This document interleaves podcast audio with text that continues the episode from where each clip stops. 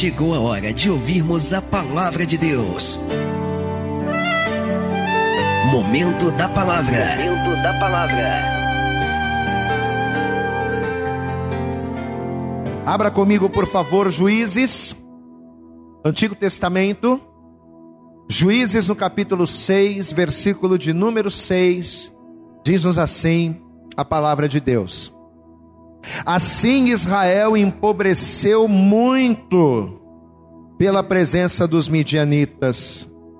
Então os filhos de Israel clamaram ao Senhor.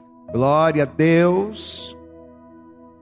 A palavra de Deus declara, nós só lemos aqui o versículo 6, mas depois a gente vai ver alguns outros versículos, e você vai perceber que aquilo que o inimigo fazia com Israel era dolorido.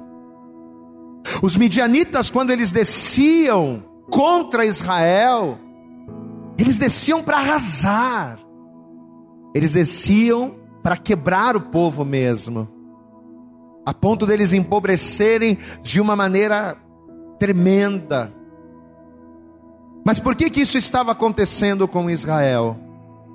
Por que que os midianitas, apesar de serem muitos, prevaleciam contra Israel, que segundo a palavra era menina dos olhos de Deus? Como pode o ímpio prevalecer sobre o crente? A resposta é simples. O ímpio prevalece sobre o crente, ou o ímpio prevalece sobre aquele que é fiel, quando aquele que é fiel deixa de crer. Quando aquele que é fiel deixa de ser fiel. Uma coisa é ser fiel no nome. Ah, eu sou fiel, eu sou da fé. Uma coisa é você ser da fé no nome. Outra coisa é você ser da fé na prática. Os filhos de Israel eram a menina dos olhos do Senhor, era povo de Deus, mas eles se afastaram de Deus, eles precisavam recomeçar. Glória a Deus. Eu vou ler mais uma vez, estamos em Juízes 6, verso 6. Assim Israel empobreceu muito pela presença dos midianitas.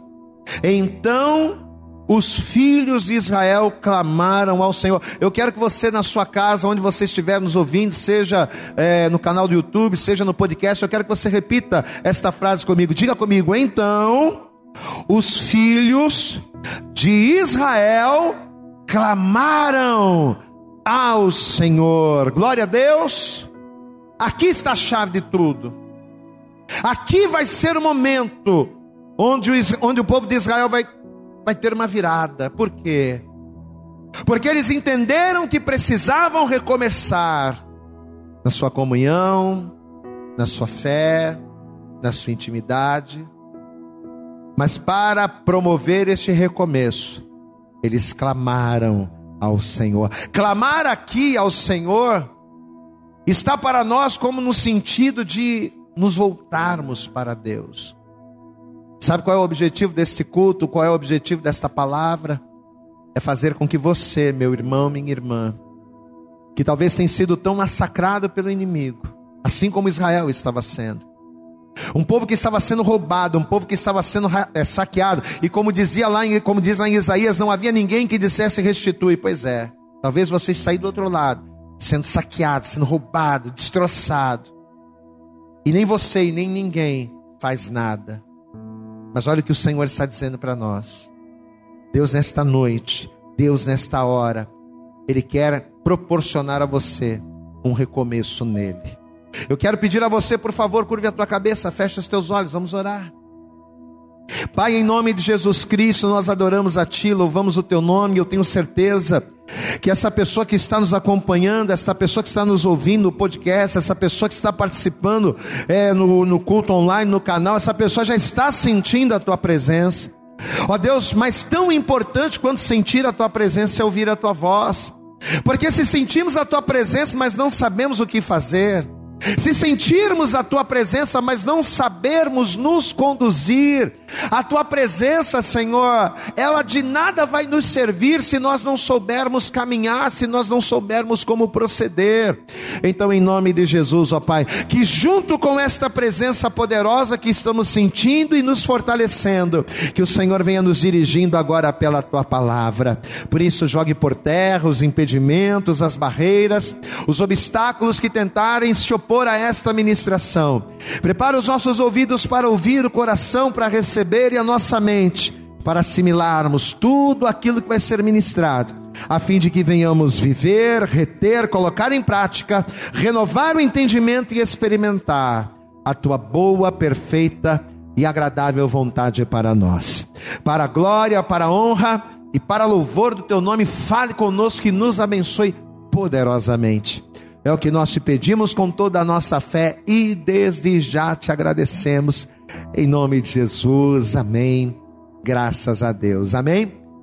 Presta atenção a partir de agora, como nós pedimos, procure não conversar aí na tua casa, não se distraia, não deixa nada te distrair. Preste atenção na ministração. A palavra de Deus ela nos declara que houve uma época em que o povo de Israel, por eles adorarem a Baal, por eles acharem que Baal era Deus, eles haviam se desviado dos caminhos do Senhor, eles haviam se afastado de Deus. Eles haviam deixado a sua proteção e a sua segurança, porque a palavra de Deus diz, o salmista ele nos declara, não é, que o Senhor, ele é o nosso refúgio, o Senhor é a nossa fortaleza. Pois é. Mas apesar de Deus ser o refúgio para o desesperado, apesar de Deus ele ser a fortaleza para o cansado, a palavra de Deus ela diz que o povo de Israel se afastou de Deus, se desviou do Senhor, e justamente por este afastamento de Deus, por terem deixado o refúgio que era Deus, por terem deixado a fortaleza de Deus, a Bíblia nos declara que durante sete anos, Deus vai permitir que o seu povo, o povo de Israel, fosse roubado pelos midianitas. Os midianitas vão se assenhorear do povo de Deus, porque se afastaram dos caminhos, porque deixaram a proteção do Senhor. Eu quero que você acompanhe aqui mesmo em Juízes, no mesmo capítulo 6, mas nós vamos pegar do início. Juízes, capítulo de número 6, versículo 1. Juízes, capítulo 6, versículo 1 diz assim a palavra de Deus. Porém, os filhos de Israel, e eu quero que você preste atenção e guarde isso. Os filhos de Israel fizeram o que era mal aos olhos do Senhor. Meu Deus. A pior decisão que alguém pode tomar é se afastar de Deus, seja lá por qual motivo for. Seja por motivos financeiros, seja para querer curtir ou viver a vida, a pior coisa que nós, que nós podemos fazer na nossa vida é nós nos afastar de Deus, porque Deus é o nosso refúgio, a nossa fortaleza e a nossa segurança. O Senhor é o socorro bem presente no momento da angústia. O Senhor é o pão que nos alimenta, é a água que nos hidrata, que nos nutre, que nos fortalece. E quando nós nos afastamos de Deus, a tendência é gradativamente decairmos. E é o que vai acontecer aqui. Porém, os filhos de Israel fizeram o que era mal aos olhos do Senhor. E o Senhor os deu na mão dos midianitas por sete anos. Então veja que por terem se afastado de Deus, que é o nosso ribeiro de águas, por terem se afastado de Deus, por não quererem mais estarem debaixo da dependência de Deus, Deus agora vai permitir, não é que Deus vai assolar, não é isso. Mas uma vez que a proteção de Deus ela sai, automaticamente o inimigo se apodera. Entenda uma coisa, na casa vazia, templo vazio, ele vai ser preenchido por alguém, porque os templos, a Bíblia diz, o apóstolo Paulo disse nós somos templo do Espírito, glória a Deus, cada um de nós fomos feitos para sermos templo do Espírito Santo, templo de Deus. Mas se Deus não habitar no nosso templo, o nosso templo estiver vazio, alguém vai habitar. E pode ter certeza que este alguém que não é Deus, este alguém que vai habitar o nosso templo, ele não vai ter o mesmo zelo, o mesmo cuidado que o Espírito Santo. Não, não. É o que vai acontecer aqui, ó. O povo de Israel não queria mais Deus, não queria mais estar debaixo da dependência de Deus, e uma vez que Deus se afasta, por escolha do povo, porque o povo escolheu se afastar de Deus, uma vez que Deus se afasta, não é que Deus vai, não, Deus se afastou, o inimigo ele se aposta. Então agora a assolação vai vir. Só que segundo a palavra, a assolação vai vir a tal ponto que ao invés do povo sair e plantar nas suas próprias terras, eles agora vão se esconder em cavernas, porque o inimigo ele vinha e assolava e destruía. O povo não conseguia plantar e colher. O povo não conseguia sobreviver, não, não conseguia ver o fruto do seu trabalho. Por quê? Porque por não estarem mais debaixo da dependência do Senhor, por estarem agora entregues à sua própria sorte, o inimigo que não é bom, que é mal, é quem prevalecia. E eles estavam debaixo de um jugo de servidão. Vamos ver aqui comigo, ó. Estamos em Juízes capítulo 6. Vamos ler de novo versículo 1. Porém, os filhos de Israel fizeram o que era mal aos olhos do Senhor, e o Senhor os deu na mão dos midianitas por sete anos. E prevalecendo a mão dos midianitas sobre Israel, olha só, fizeram os filhos de Israel para si por causa dos midianitas, as covas que estão nos montes, as cavernas e as fortificações. Porque sucedia que semeando Israel, os midianitas e os amalequitas e também os do Oriente contra eles subiam, ou seja, não era só os midianitas não. Mas quando os inimigos perceberam que a segurança de Israel não estava mais com eles, quando os inimigos perceberam que a proteção de Israel não estava mais sobre eles, todo mundo veio. Porque sucedia, verso 3: porque sucedia que semeando Israel os midianitas e os amalequitas e também os do Oriente contra ele subiam. E punham-se contra ele em campo e destruíam os frutos da terra até chegarem a Gaza. E não deixavam mantimento em Israel, nem ovelhas, nem bois e nem jumentos. Então, além do inimigo já ser forte, por estar em maior número, por estar em maior quantidade, percebendo que a segurança de Israel não estava presente, além disso, o povo também temia. Então o povo, na verdade, eles guerreavam contra dois inimigos. Primeiro eles guerreavam contra os homens, contra os midianitas, contra os amalequitas, contra, contra os do Oriente, mas o povo também combatia contra o medo, né? Israel agora era um povo que tinha medo dos seus inimigos, não tinha mais a proteção de Deus, não tinha mais a segurança, não tinha mais o general de batalha à frente do seu exército. Então, além dos midianitas, além dos amalequitas, além dos do Oriente, Israel também vivia constantemente combatendo contra o medo. E o medo ele é resultado de quê? Da falta da proteção de Deus. Amado, quantas e quantas pessoas que às vezes estão vivendo uma situação exatamente como essa por estarem afastados de Deus? Quantas e quantas pessoas que estão passando por situações assim, aonde o inimigo tem afrontado, aonde o inimigo ele tem vindo com força, ele tem batido com força na vida profissional, na vida familiar. O inimigo tem batido com força na vida financeira da pessoa. A ponto da pessoa ser um ótimo profissional, a ponto da pessoa ter conhecimento, mas as portas se fecharem. A pessoa não consegue fazer, a pessoa não consegue sair do lugar. Porque pelo medo que ela sente, ela sente medo. A pessoa é, é, é insegurança. A falta de Deus, além de tirar a nossa proteção, ela traz insegurança. A pessoa sem Deus, ela tem medo de tudo. Assim estava o povo de Israel, e quantas e quantas pessoas que pelo fato de não estarem em Deus, que pelo fato de um dia terem virado as costas para Deus, hoje, por estarem sendo massacradas pelo inimigo, vivem uma vida de temores. A pessoa tem medo de sair na rua, a pessoa tem um, vários traumas, vários traumas não curados, várias questões não resolvidas, né? E quando você vive uma vida de temor, quando você vive uma vida de medo, quando você vive uma vida de incerteza, uma vida de insegurança, o que, que você faz? Você não luta contra os medos, você se adapta às circunstâncias. Quando a pessoa ela vive sem Deus, e sem Deus, quando ela é massacrada pelo inimigo, ela não tem força para se levantar. O que, que ela faz? Ela aceita. Ao invés de ela se levantar para mudar, ela se adapta às situações de vergonha que o inimigo a expõe. Era o que estava acontecendo com Israel. Você vê que o povo de Israel, eles preferiam cavar covas, eles preferiam cavar cavernas na pedra, eles faziam cavernas, na, eles preferiam fazer isso do que se voltar para Deus, do que lutar contra aquela situação.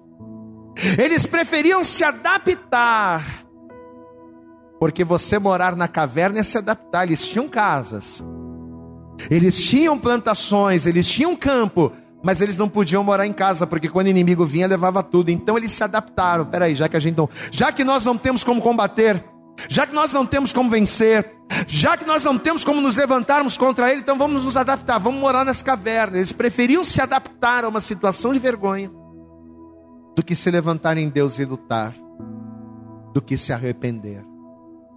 Amados, e quantas e quantas pessoas que para viverem uma vida de pecado, para se manterem em uma vida de pecado, afastados de Deus, quantas pessoas têm sido obrigadas a aceitar a derrota. Quantas pessoas que para poderem viver das coisas erradas deste mundo, mas que agradam a sua carne, quantas coisas estão, quantas pessoas estão pagando um preço muito alto para isso. Amado, o pecado ele exige das pessoas um preço alto demais. Para viver uma vida de pecado, para viver uma vida fora dos desígnios de Deus, o pecado cobra caro, ele cobra a nossa dignidade. Ele cobra a dignidade das pessoas. O povo de Israel perdeu a dignidade, estava morando em covas, onde já se viu pessoas morar em covas, onde já se viu pessoas morar em cavernas. Pois é, mas por não se quebrantarem a Deus, por quererem viver as suas vidas longe de Deus, o preço que eles estavam pagando por esse afastamento de Deus estava sendo esse. Você quer viver do teu jeito? Você quer viver da tua moda? Você quer viver da tua maneira? Pode viver, mas olha aí, ó. É o inimigo te massacrando todo dia. É você todo dia correndo risco de morrer. Porque se os amalequitas ou se os midianitas pegassem, matava mesmo.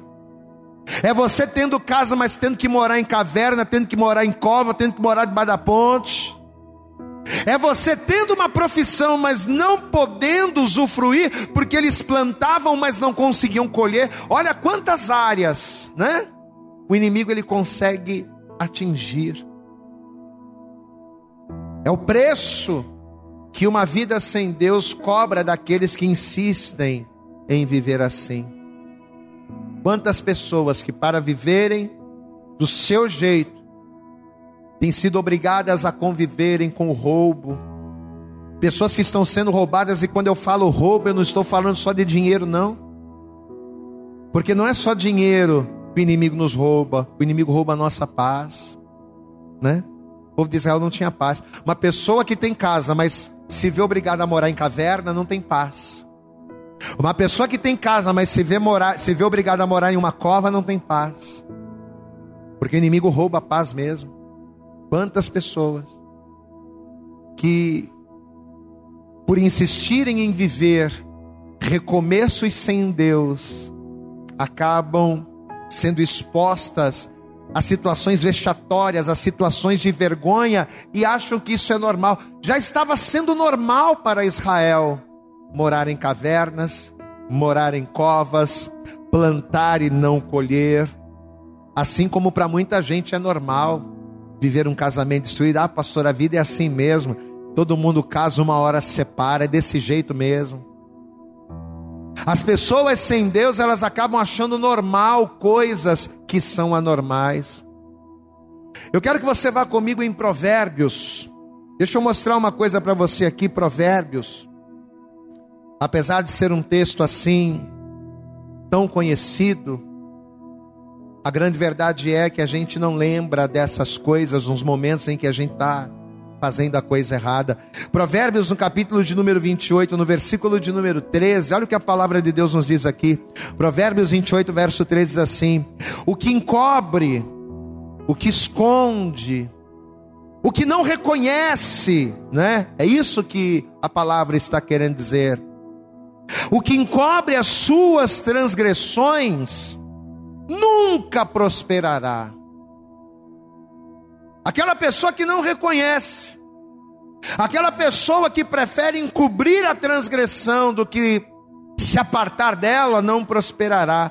Vírgula, mas o que as confessa e deixa, alcançará misericórdia. Glória a Deus. Aí ele diz no versículo 14: Bem-aventurado o homem que continuamente teme mas teme o que? Não temor do inimigo com medo do inimigo, mas que teme ao Senhor. Bem-aventurado o homem que continuamente teme, mas o que endurece o seu coração cairá no mal. Aquele que encobre as suas transgressões, ou seja, aquela pessoa que não reconhece o erro, ela está errando, ela está errando, ela está afastada de Deus, ela está fazendo que é mal, mas ela, como minha mãe dizia, né? A pessoa morre de dente arreganhado, mas ela não reconhece o erro. Essa pessoa, segundo a palavra, nunca prosperará. O povo de Israel estava assim, plantava, mas quando o inimigo vinha, diz a palavra que ele destruía tudo.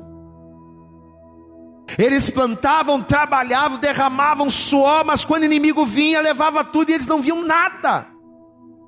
Como pode você trabalhar e não colher? Você plantar e não colher? Como pode você trabalhar e não ter o pão? Como pode? Pode. Pode quando? Enquanto eu endurecer o meu coração para Deus.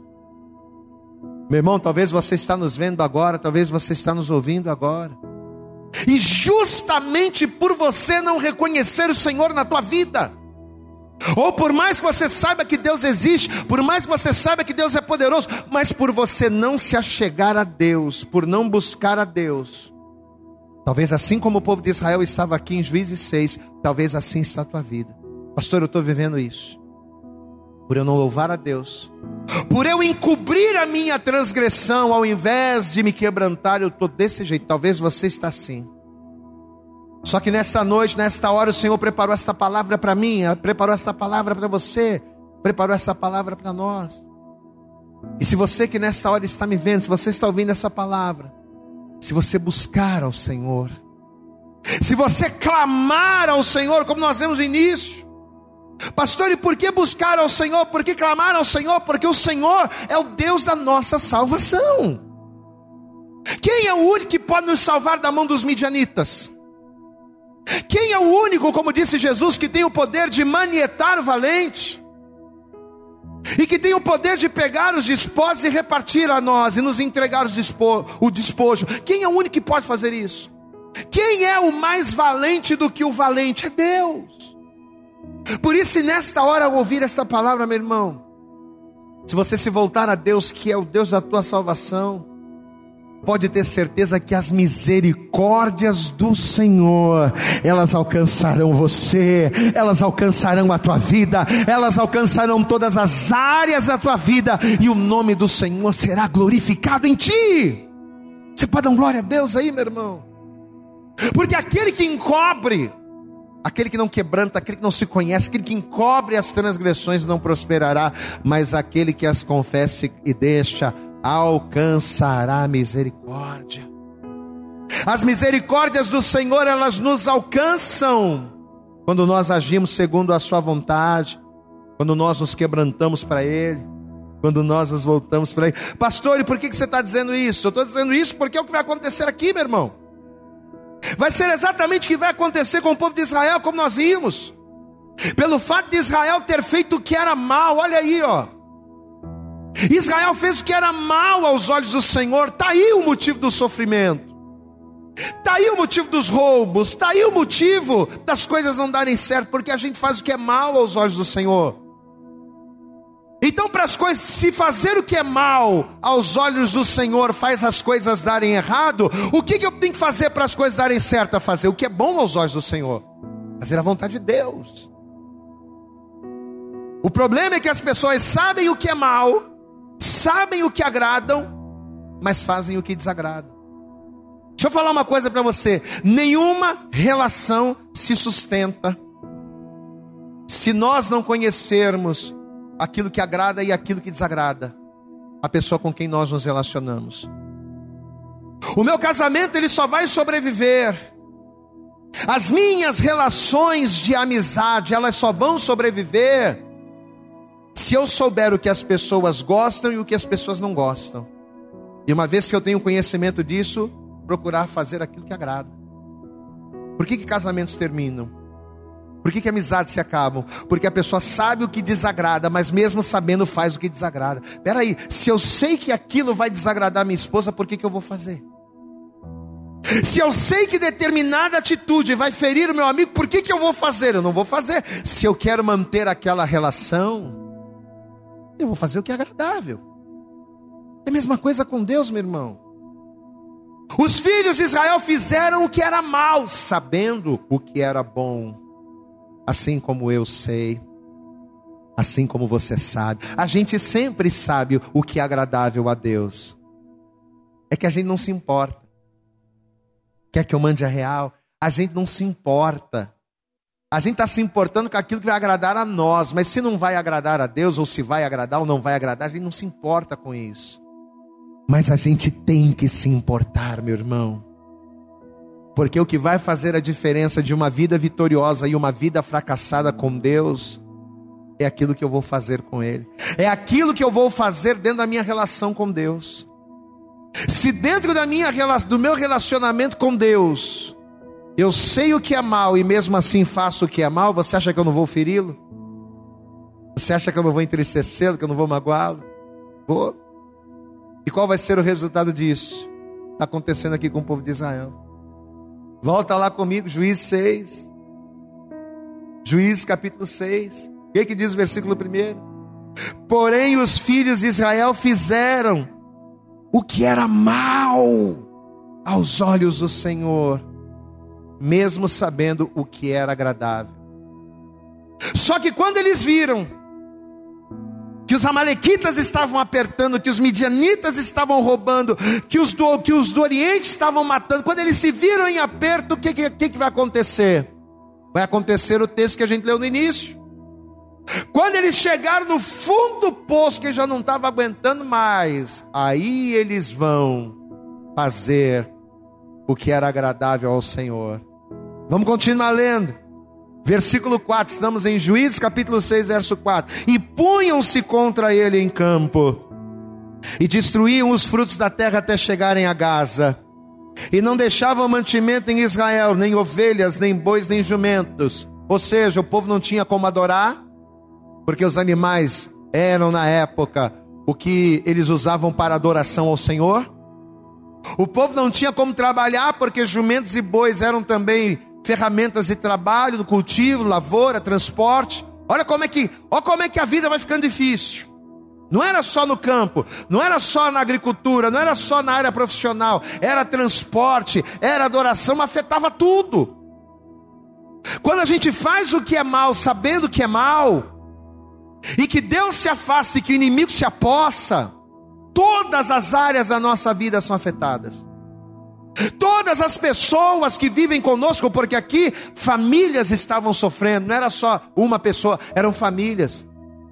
Meu amado, olhe para mim, preste atenção. Você é responsável pelas atitudes que você toma, mas não somente você, você é responsável por você e pelas pessoas que estão com você. As tuas atitudes erradas não prejudicam só você, podem prejudicar a tua mulher, podem prejudicar o teu filho, podem prejudicar o teu marido, prejudicam a tua família. Olha como é que a coisa estava séria. Versículo 5: Porque subiam com seus gados e tendas, eles vinham como gafanhotos em grande multidão que não se podia contar nem a eles nem a seus camelos, e entravam na terra para destruir. É isso que acontece quando a gente faz o que é mal sabendo que é mal. Só que agora os filhos de Israel vão entender. Porque às vezes a gente só entende quando a gente chega no fundo do poço, né? Deus fala, Deus fala, Deus usa profeta, Deus diz: abre o teu olho, se conserta com Deus, Deus vai falando, falando, falando, falando, vai dando chance, vai dando oportunidade, a pessoa vai fingindo que não está vendo, ela está na igreja, mas fazendo coisa errada, ninguém está vendo, Deus está vendo, e a pessoa vai indo, ela vai deixando, vai deixando, vai deixando, vai chegar, chega uma hora que a coisa fica insuportável, é o que vai acontecer aqui.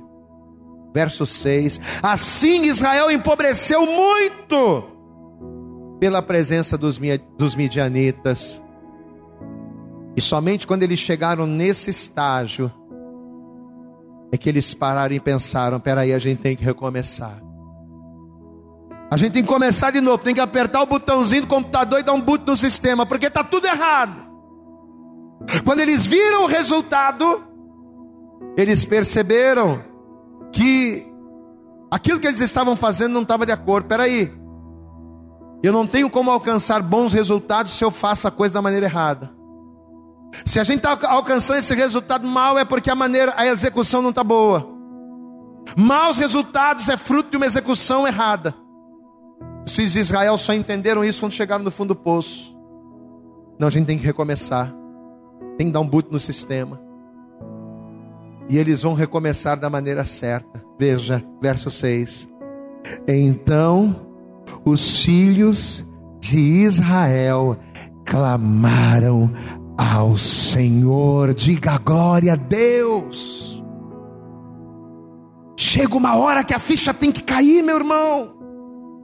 Que essa hora seja hoje, através desse culto online, em nome de Jesus.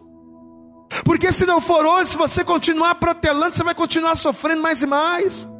O que mais você precisa perder para que você venha entender que o que você está vivendo é fruto de uma má execução que mais você precisa perder? O povo de Israel estava perdendo tudo. Espera aí, vamos começar de novo, vamos recomeçar. Eles clamaram ao Senhor. Verso 7. E sucedeu que clamando os filhos de Israel ao Senhor por causa dos midianitas, enviou o Senhor um profeta aos filhos de Israel que lhes disse: Assim diz o Senhor Deus de Israel, do Egito eu vos fiz subir e vos tirei da casa da servidão e vos livrei da mão dos egípcios e da mão de todos quantos vos oprimiam e os expulsei de diante de vós e a vós dei a sua terra e vos disse: Eu sou o Senhor vosso Deus, não temais aos deuses dos amorreus em cuja terra habitais, mas não desce ouvidos à minha voz. Eu sou Deus de Israel. Mas lá atrás vocês não deram ouvidos. Eu sou Deus de Israel que livra, que, que protege, que fortalece, que guarda. Mas lá atrás vocês não deram. Eu dei a vocês esta terra e agora vocês estão sendo servos. E aí, o que, que você vai fazer? Você vai dar ouvidos? É a pergunta que o Senhor faz para mim, para você, para nós nesta noite. E aí? Você vai clamar ao Senhor, mas você vai dar ouvidos? Nesse momento aqui, Israel estava disposto, estava disposta a fazer a vontade do Senhor. Eles vão clamar ao Senhor e Deus vai ouvi-los. E diz a palavra que por causa do clamor de Israel, Deus iria se mover para trazer restauração, para libertar, para livrar o povo daquele jugo de servidão. Só que o detalhe curioso é que para tirar o povo daquela situação a qual eles estavam vivendo, Deus vai escolher um homem chamado Gideão, e eu tenho certeza que você já ouviu falar dele. Só que quem era Gideão, gente? Segundo a palavra Gideão, ele era o menor da família mais pobre da tribo de Manassés. Deus vai ouvir o clamor do povo. Deixa eu dizer uma coisa para você. Quando você clama com o coração quebrantado, por mais que a consequência do quebrantamento seja a opressão pelas atitudes erradas que você cometeu, mas quando você clama com o coração quebrantado, Deus te ouve. Glória a Deus. Você pode estar como você estiver, mas quando você se arrepende, lembra do que nós lemos lá em Provérbios? Aquele que encobre as suas transgressões não prospera, mas aquele que alcança e deixa, aquele que confessa e deixa, alcançará misericórdia. Quando você clama ao Senhor, e o que significa clamar ao Senhor nessa situação? É reconhecer que precisa dele. Porque até então o povo estava passando por isso porque não estava reconhecendo que precisava de Deus. Quando a gente não reconhece, Deus fica quieto. Mas quando a gente clama reconhecendo, opa, Deus se apresenta. Só que entenda uma coisa, Deus ele vai se apresentar. Mas Deus ele vai se apresentar. E ele vai fazer as coisas não do nosso jeito. Ou, ou segundo aquilo que queremos, ou segundo aquilo que pensamos, ou segundo aquilo que projetamos. Não. Ele faz as coisas do jeito dele. Amém? Você clamou, clamei. Você reconheceu, reconheci. Vai se posicionar? Vou. Então vou te abençoar, mas eu vou fazer do meu jeito.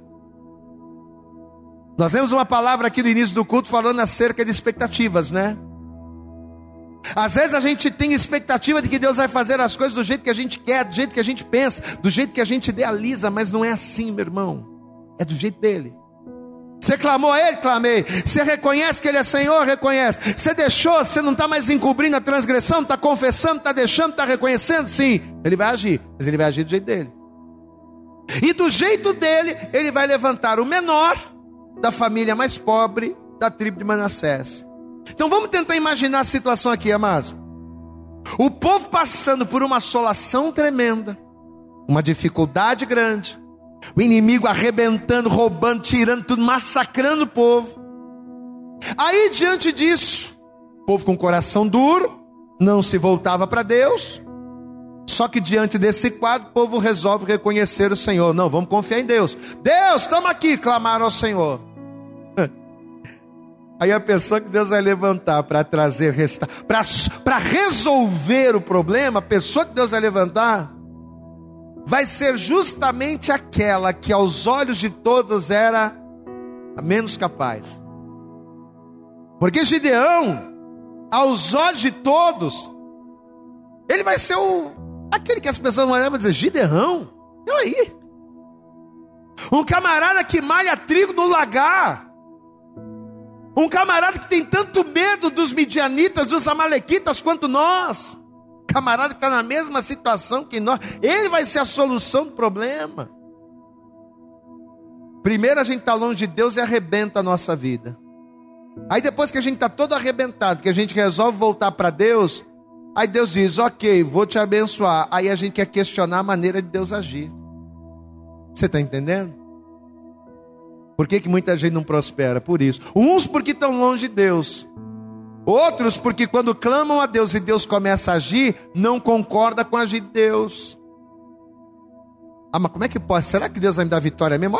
Isso aqui desse jeito. Deus está fazendo a coisa dessa forma. Está tá tão complicado. Será que vai ser? Pois, amado, confia. Glória a Deus. Olha aqui para mim. Confia no Senhor. Glória a Deus. Deus vai levantar o Gideão. Mas quem era o Gideão? Era o menor da menor família, o camarada mesmo, nem ele acreditava. Não eram só as pessoas que não acreditavam, nem ele acreditava. Ele próprio duvidava de si. Você for ver aqui comigo, capítulo 6, estamos em Juízes 6. Olha o que diz aqui, versículo de número 11. Juízes, capítulo 6, verso 11. Então o anjo do Senhor veio e assentou-se debaixo do carvalho que está em Ofra, que pertencia a Joás, a Biesrita. E Gideão, seu filho, estava malhando trigo no lagar. Trigo não se malha no lagar, trigo se malha na eira. Lagar é lugar de se malhar uvas. Mas por que, que ele estava fazendo isso? Com medo dos midianitas. Então, a princípio, a solução que Deus vai trazer para o problema de Israel, aparentemente, não era a mais eficaz, né? Veja, e Gideão, seu filho, estava malhando trigo no lagar para salvar dos midianitas, estava na mesma situação. Então o anjo do Senhor lhe apareceu e lhe disse: O Senhor é contigo, homem valoroso, diga glória a Deus, aleluias. Pegou aí? Existe uma diferença muito grande entre ser capaz e ser capacitado. Gideão poderia não ser um homem capaz, mas a partir do momento em que o Senhor seria com ele, ele seria capacitado pela presença de Deus na vida dele. Glória a Deus, amado. Talvez você está olhando para o teu problema, talvez você está olhando para a tua luta, talvez você está olhando para a tua dificuldade e talvez você não se veja capaz de resolver essa situação, mas meu irmão, não é você que vai resolver, é a presença de Deus na tua vida é que vai fazer fazer com que a situação mude diante dos teus olhos e o nome dele seja glorificado. Aleluias! Varão valoroso, Deus é contigo. Está aqui, ó, o X da questão. Versículo de número 3: Mas Gideão lhe respondeu: Ai, Senhor, Senhor meu, se o Senhor é conosco, por que tudo isso nos sobreveio? E que é feito de todas as maravilhas que nossos pais nos contaram, dizendo: Não nos fez subir do Egito, porém agora o Senhor nos desamparou. O Senhor se esqueceu de nós, o Senhor nos deu na, na mão dos midianitas. Então o Senhor olhou para ele e disse: Rapaz, você não sabe nada. Não é que eu desamparei vocês que me deixaram. Amado, não é que Deus nos desamparou, é a gente que deixa Ele. Não é que Deus se afasta de nós, são os nossos pecados que nos afastam de Deus. Não é as mãos do Senhor que estão encolhidas ou os seus ouvidos agravados, não. As mãos do Senhor estão sempre estendidas e os seus ouvidos estão sempre abertos. O problema é que nós, com os nossos pecados na dureza do nosso coração, nós é que nos afastamos de Deus a ponto dele não ouvir as nossas orações, a ponto das nossas orações não chegarem. Não, Gideão, vocês é que erraram. Então o Senhor olhou para ele, verso 14, e disse o seguinte: Gideão, vai nessa tua força. A força de Gideão era muita? Não. Esse é o detalhe. Deus está dizendo: vai nessa tua força. A força dele era muito? Não, era pequena, mas vai nessa tua força. Vai nessa tua força. Porque não é a tua força que vai livrar, é o meu poder na sua vida é que vai fazer a diferença. Mas vai. Ainda que seja na tua força, Gideão. Ainda que fraquinho. Ainda que achando que não vai conseguir. Vai. Olha a palavra que Deus está liberando da Gideão. Olha a palavra que Deus está liberando para você, meu irmão. Uma vez que você reconhece que precisa de Deus e se chega na presença de Deus. Pastor, reconhecer que eu preciso de Deus não significa que os meus problemas vão sumir, não. Teu problema vai continuar, vai continuar lá. O fato do povo ter clamado a Deus não fez com que os midianitas parassem de agir, não. Continua lá o problema. A diferença é que a partir de agora não será mais na força do teu braço, será na força do braço do Senhor. Glória a Deus. Olha o que Deus está dizendo para Gideão: vai nessa tua força, e livrarás a Israel da mão dos midianitas. Porventura não te enviei eu, glória a Deus, eu estou contigo, rapaz. Mesmo nessa tua força aí a coisa vai, porque sou eu que estou no negócio. E ele disse: Ai, Senhor meu, com que livrarei a Israel? Eis que a minha família é a mais pobre em Manassés, e eu, o menor na casa de meu pai. Como é que eu vou fazer, Senhor? Como é que eu vou proceder, Senhor? Como é que eu vou conquistar? Como é que eu vou sair dessa situação? Você vê que o Gideão ele estava questionando a Deus. Porque na verdade ele estava com medo, só que ele estava com medo por quê? Porque ele achava que era ele que ia fazer o negócio. Amado, quando você resolve confiar em Deus e que você come e que você clama a Ele, não é você que vai fazer. Deus ele só quer que você caminhe. Sabe o que Deus quer de você? Vai na tua força. É isso que Deus quer da gente. Vai. Não é para ficar parado, porque se você ficar parado, nem Deus vai agir. Primeiro passo, eu tenho que ir. Peraí, mas o inimigo continua sendo forte, eu continuo tendo medo, mas vai. Vai na tua força. Vai. Porque não é você que vai fazer. Não é você que vai fazer o sobrenatural acontecer. É Deus na tua vida, é Deus na tua frente que vai fazer o sobrenatural acontecer. Amém? O Gideão estava com medo porque ele achava que era ele, na própria força, que iria fazer. Só que na verdade, Deus estava levantando Gideão não para ele resolver o problema, não para ele libertar o povo, mas Deus estava levantando Gideão simplesmente para que ele obedecesse e caminhasse. Diga glória a Deus. Você sabe qual é o tema da mensagem de hoje? Obedecer e caminhar. Esse é o tema. Quando a gente entende que está no caminho errado, fazendo a coisa errada, que a gente clama a Deus. Quando a gente entende que estar longe de Deus é um erro. E quando a gente percebe que precisa recomeçar, e quando a gente recomeça clamando a Ele, as únicas coisas que Deus espera de nós é que nós venhamos obedecer e caminhar. Ainda que na nossa força, Deus não espera que você vai derrubar as muralhas. Deus não espera nada de Deus, espera apenas que você obedeça e caminhe. O que, que Deus disse para Gideão? Vai na tua força, Gideão. Ainda que a tua força não seja tão grande. Ainda que você, como todo mundo, esteja escondido, mas vai na tua força, porque eu serei contigo. Diga glória a Deus. A diferença não está em você, a diferença está em Deus na sua vida. A partir do momento que você reconhece, que você clama e que você recomeça nele. Meu amado, minha amada, Deus hoje Ele quer fazer na tua vida, na minha, nas nossas vidas, Deus Ele quer fazer em nós a mesma coisa. Uma vez que nós entendemos a necessidade de recomeçar, Peraí, está tudo errado, vamos fazer a coisa.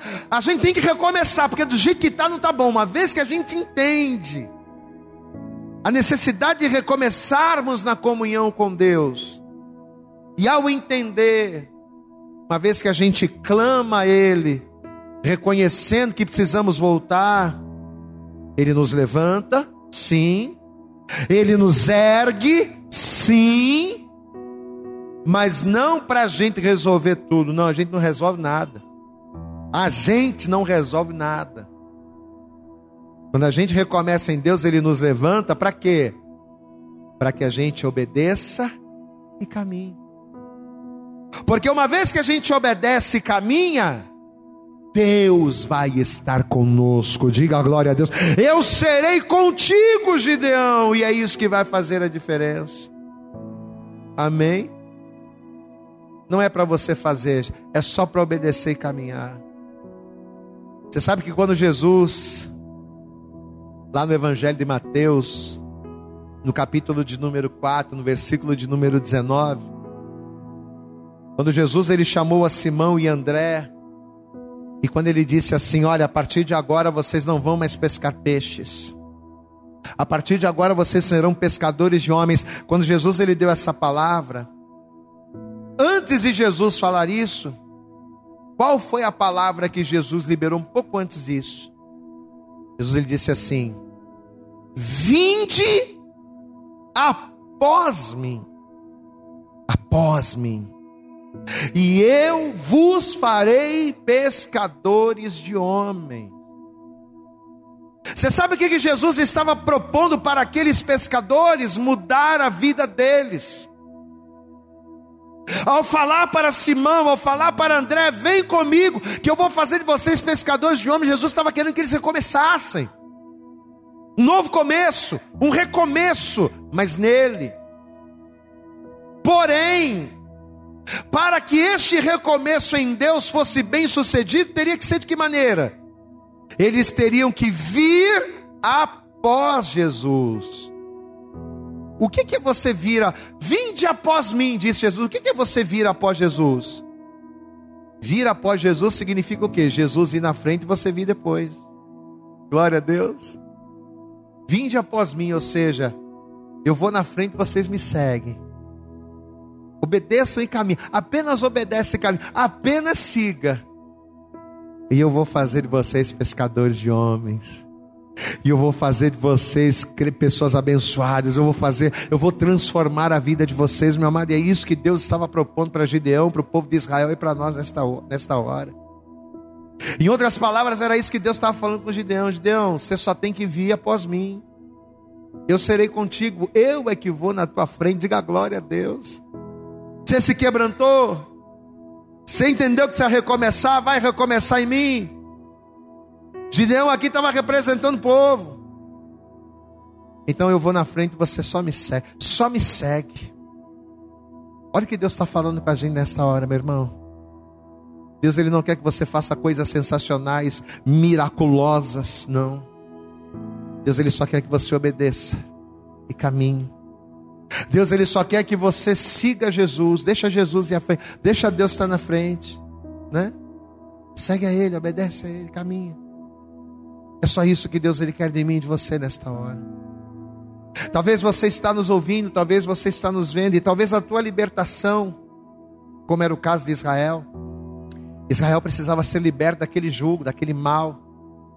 E talvez a tua libertação hoje está dependendo de duas coisas. Primeiro, primeira coisa, que você recomece clamando a Ele. Pastor, quando é que o jugo cai por terra? Quando é que a libertação, quando é que a restauração vem? Quando é que a nossa vida muda? Quando é que Deus opera? Primeiro, quando a gente recomeça clamando a Deus, quando a gente se volta para Deus. Peraí, tá errado, vou voltar para Deus. Tudo que eu estou fazendo está errado, deixa eu fazer a coisa certa. Primeira coisa é recomeçar clamando a Ele, reconhecendo que precisa dele. E a segunda coisa, para tudo mudar, que eu obedeça e caminhe de maneira que Ele esteja à frente, de maneira que Ele esteja adiante de mim e que eu venha após Ele. Se você quiser passar à frente de Deus também, não adianta. O que, é que Jesus disse lá para Simão e para André? Vinde após mim. Depois de mim, se vocês vêm depois é porque quem está na frente sou eu. Mas quando a gente quer passar na frente de Deus, a gente estraga tudo também. Você quer nesta noite, nesta hora, que Deus liberte, que Deus restaure, que Deus transforme, que Deus faça o sobrenatural na sua vida? Você quer isso? Responda para mim. Eu não estou te vendo, mas você está me vendo. Você quer isso? Amém? Então, primeira coisa, recomece fazendo como os filhos de Israel fizeram, clamando ao Senhor. Clame a Ele. Reconheça que você precisa de Deus. Reconheça que tudo que você está vivendo não está legal. Recomece fazendo isso. Reconhecendo que depende de Deus. Que depende do milagre, que depende da mão dele sobre a tua vida. E a segunda coisa, ao reconhecer, ao recomeçar em Deus, que você obedeça e caminhe somente. Não fica reclamando das maneiras ou dos modos ou dos métodos de Deus, não. O que Deus vai fazer, como Deus vai fazer, como Deus vai usar, deixa Deus trabalhar. Deixa Ele na frente, você só vai de carona. Vai após Ele, não na frente dele. E eu tenho certeza que a partir de hoje, se você colocar, se você adotar essa prática, se você adotar tudo isso que você está ouvindo aqui, se você adotar como como meio, como modo de vida a partir de hoje, a tua vida a partir de hoje ela vai mudar. Amém? Você recebe essa palavra em nome de Jesus, eu quero orar por você. Mas eu quero orar por você. Não orar para dizer, Deus, dá a chave da vitória, dá a bênção. Não, não vou orar por, isso. Porque não adianta eu orar para Deus te abençoar se você não colocar em prática isso aqui, ó. Você acabou de ouvir. Ah, eu vou orar pela tua vida agora para que Deus venha mudar a tua história, para que Deus venha te tirar do deserto, para que Deus. Não, não vou orar para nada disso, porque nada disso vai acontecer através apenas de uma oração. As nossas orações elas apenas vão validar aquilo que os nossos posicionamentos fizerem, aquilo que as nossas escolhas determinarem. Você entende isso? Eu vou orar por você, mas eu vou orar para que através desta palavra você se posicione. Eu vou orar para que através desta palavra você entenda: não preciso mudar mesmo. Eu vou recomeçar, eu vou clamar ao Senhor como Israel clamou. Não, agora que eu clamei ao Senhor, vou voltar para Jesus, vou voltar para Deus e vou deixar Ele na frente. Eu vou orar para isso. Porque se você colocar em prática estas duas coisas, sem dúvida alguma, indubitavelmente, como uma pessoa costuma dizer, Deus ele vai agir na tua vida. Eu quero pedir a você que me vê, a você que me ouve agora, você vai curvar a tua cabeça. Você vai fechar os teus olhos. Antes de eu orar, eu preciso fazer dois convites, mesmo à distância, mesmo não te vendo. Você que me ouve, você que me vê, eu não posso fazer uma oração para que você mude a sua postura, para que os teus olhos se abram, se em primeiro lugar você não fizer, não tomar uma atitude simples. Você vê que o primeiro posicionamento que nós precisamos ter é entender que precisamos recomeçar em Deus e clamarmos e nos voltarmos para Ele. O povo de Israel clamou a Deus lá no Antigo Testamento. E hoje, pastor, hoje, em pleno século 21, o que, que eu preciso fazer hoje para que eu venha recomeçar em Deus? Só existe uma forma de você recomeçar em Deus: é entregando a tua vida para Jesus e confessando e reconhecendo que Jesus Cristo é o teu único Senhor e o teu único Salvador. Só existe esta maneira.